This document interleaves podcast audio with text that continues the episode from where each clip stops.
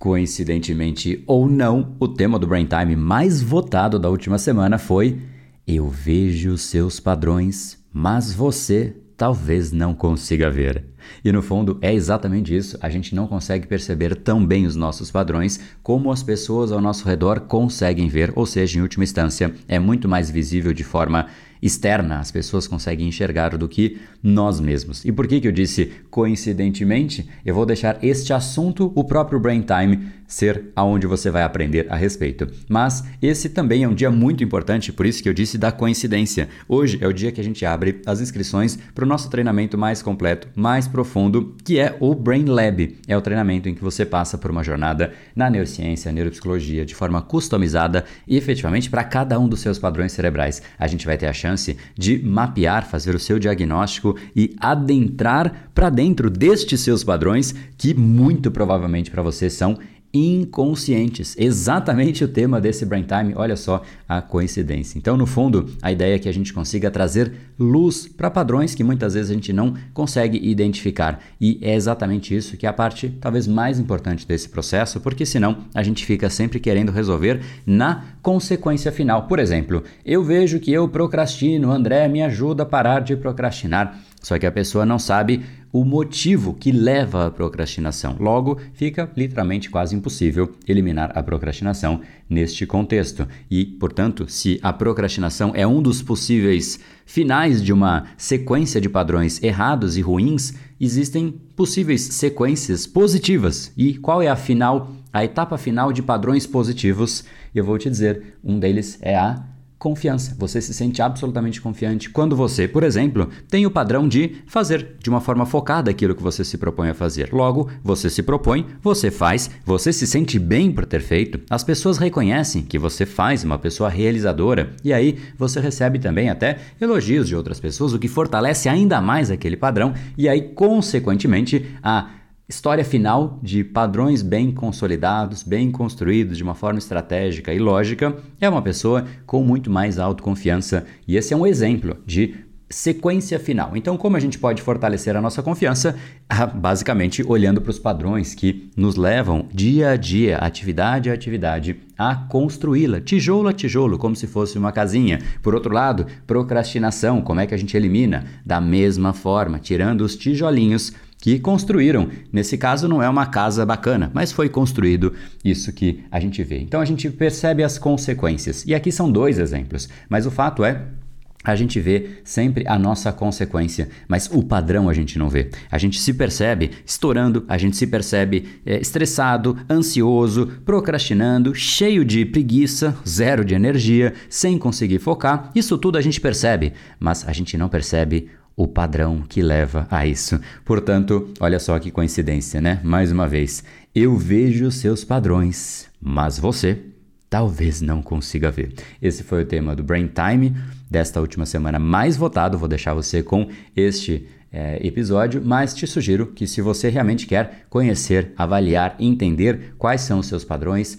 o Brain Lab é exatamente para isso. É para que a gente consiga fazer um mapeamento, desnudar os padrões que não fazem sentido para você e não só isso, primeiro mapear entender efetivamente o que é você, qual é o seu talento, qual é a sua arte, aquilo que realmente você deveria estar alocando, talvez 100% do seu tempo. Quanto mais tempo você aloca naquilo que realmente é o seu diferencial, mais você cresce. Imagina só, Ayrton Senna do Brasil, ao invés de alocar o tempo dele na Fórmula 1, ele aloca é, na culinária, ele aloca na contabilidade.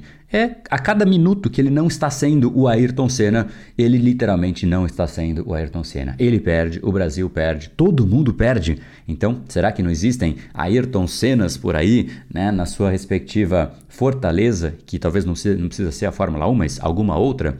Óbvio que sim. Existem muitas pessoas que estão presas a aos seus padrões. Elas não conseguem simplesmente manifestar. Pega o Ayrton Senna e joga aí preguiça, procrastinação. Sumiu, simplesmente sumiu um dos caras que mais inspirou né, o nosso país, pelo menos na, nas últimas gerações, aí, especialmente nesse esporte da Fórmula 1. Enfim, é só um exemplo, mas o fato é: eu vejo seus padrões, mas você talvez não consiga ver. Então vou deixar você agora com o Brain Time, me alonguei um pouquinho mais porque realmente é um dia muito importante, mas caso você queira conhecer o nosso treinamento customizado para que de fato você entre numa jornada sua, é importante que você entre no link que está aqui embaixo, tá? Ele é um treinamento que ele é liberado poucas vezes para você ter a chance de fazer a sua inscrição. Ele liberou hoje. Então não deixe para depois, porque existem lotes, os lotes vão subindo, os valores vão subindo. Então corre lá para ouvir de fato o que, que é o treinamento, eu explico os módulos, os bônus. Então, nesse link que vai estar tá aqui na descrição deste episódio, você vai ter a chance de descobrir como você pode se descobrir. Afinal, mais uma vez, pela terceira e última, eu vejo seus padrões, mas você talvez não consiga ver. Grande abraço e deixo você agora com o Brain Time.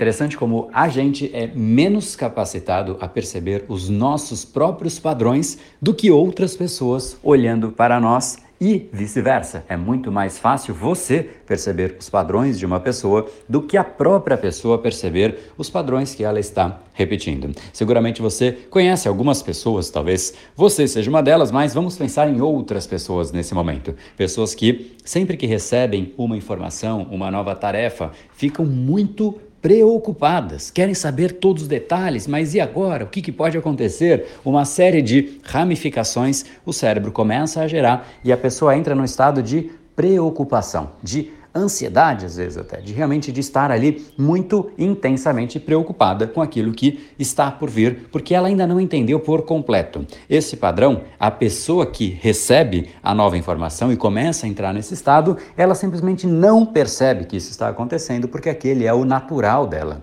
E isso, obviamente, não é algo que agrade. Na hora que você fala isso para a pessoa, ela reconhece ser assim, mas no dia a dia, quando ela recebe uma nova informação, ela tende a repetir exatamente o mesmo padrão. Seguramente, vou mais um exemplo. Você conhece pessoas que, quando você precisa de algum tipo de ajuda dela, você fala de poxa, temos uma atividade nova para fazer e a pessoa já é altamente interessada. Ela fala, poxa, vamos fazer isso, podemos ir para aquele caminho, podemos pensar desse jeito. E a pessoa se anima, quer ajudar, quer contribuir, quer gerar valor. E outras pessoas, quando você fala, temos que fazer algo, a pessoa fala, ah, não, cara, mais uma coisa para fazer.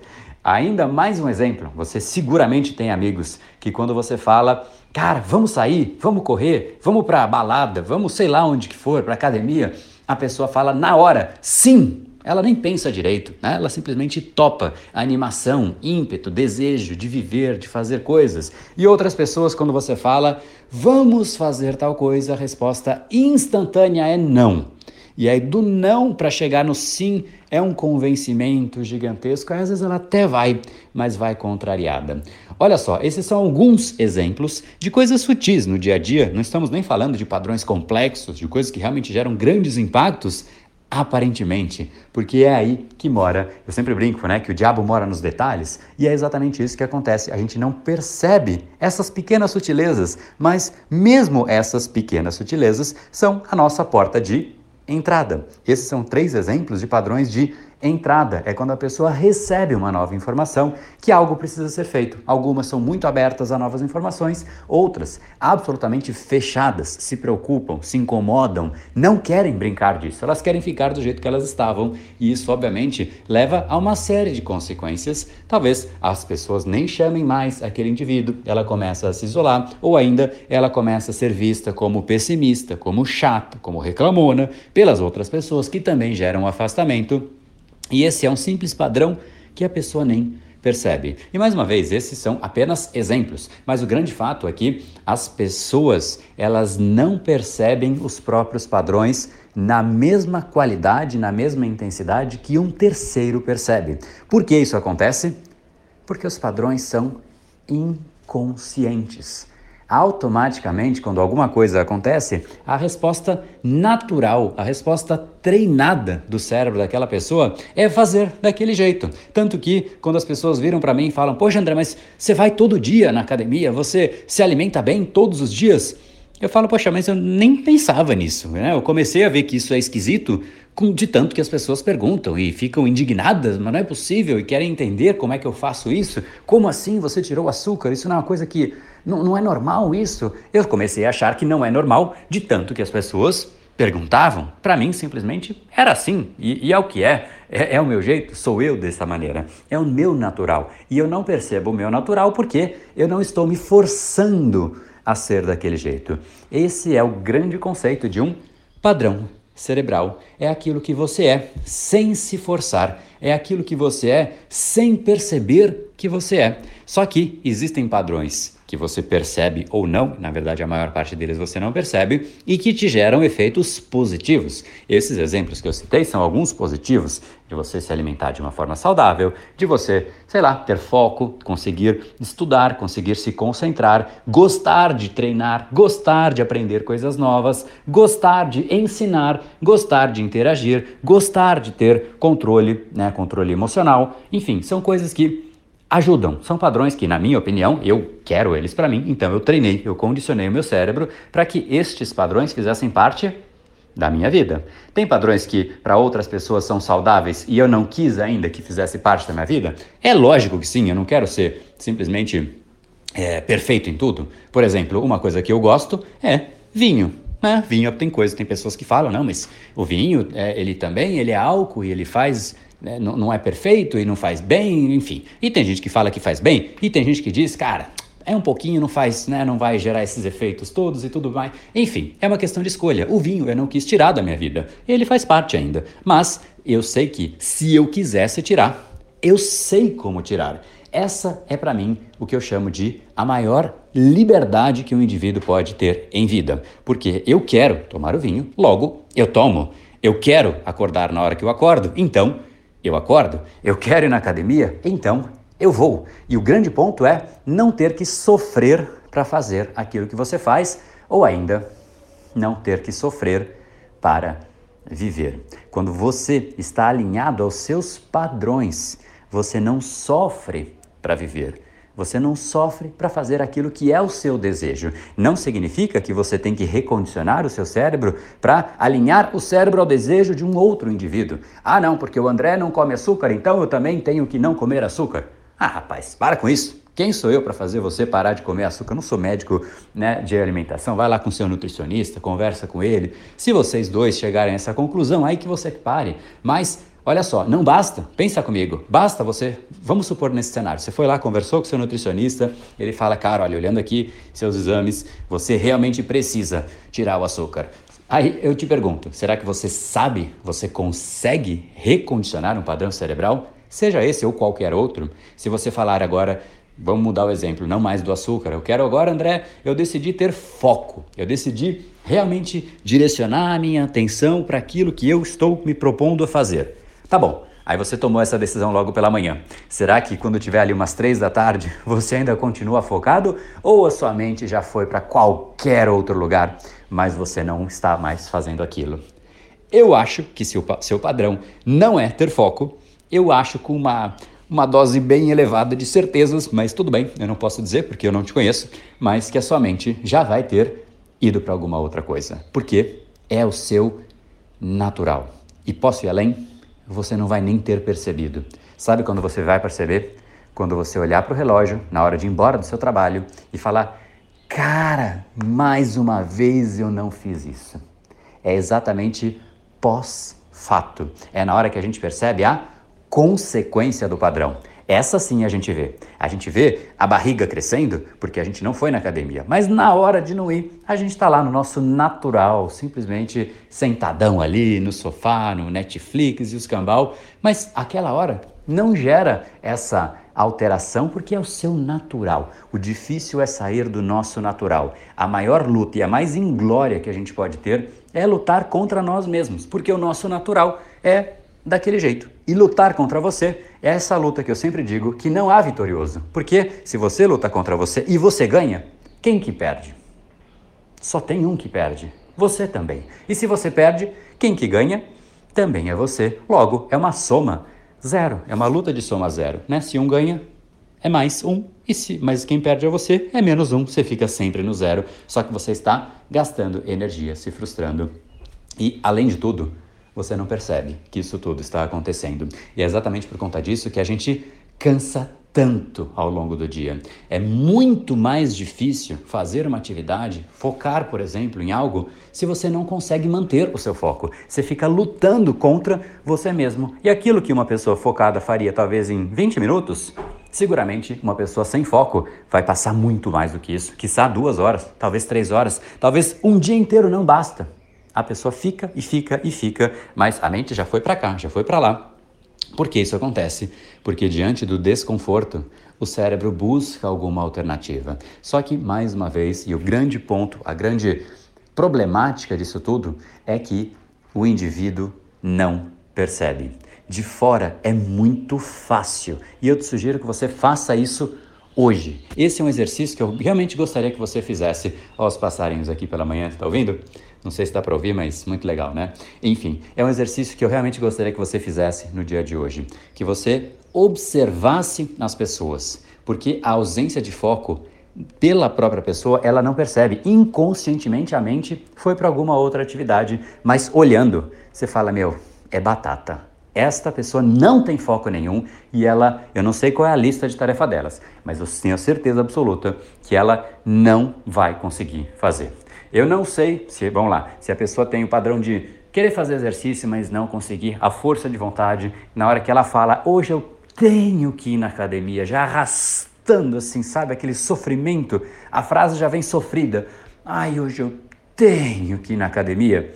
Eu tenho certeza absoluta que isso não é sustentável, que não vai durar. Ela talvez consiga ir um, dois dias na semana, talvez por uma, duas semanas, e aí ela para.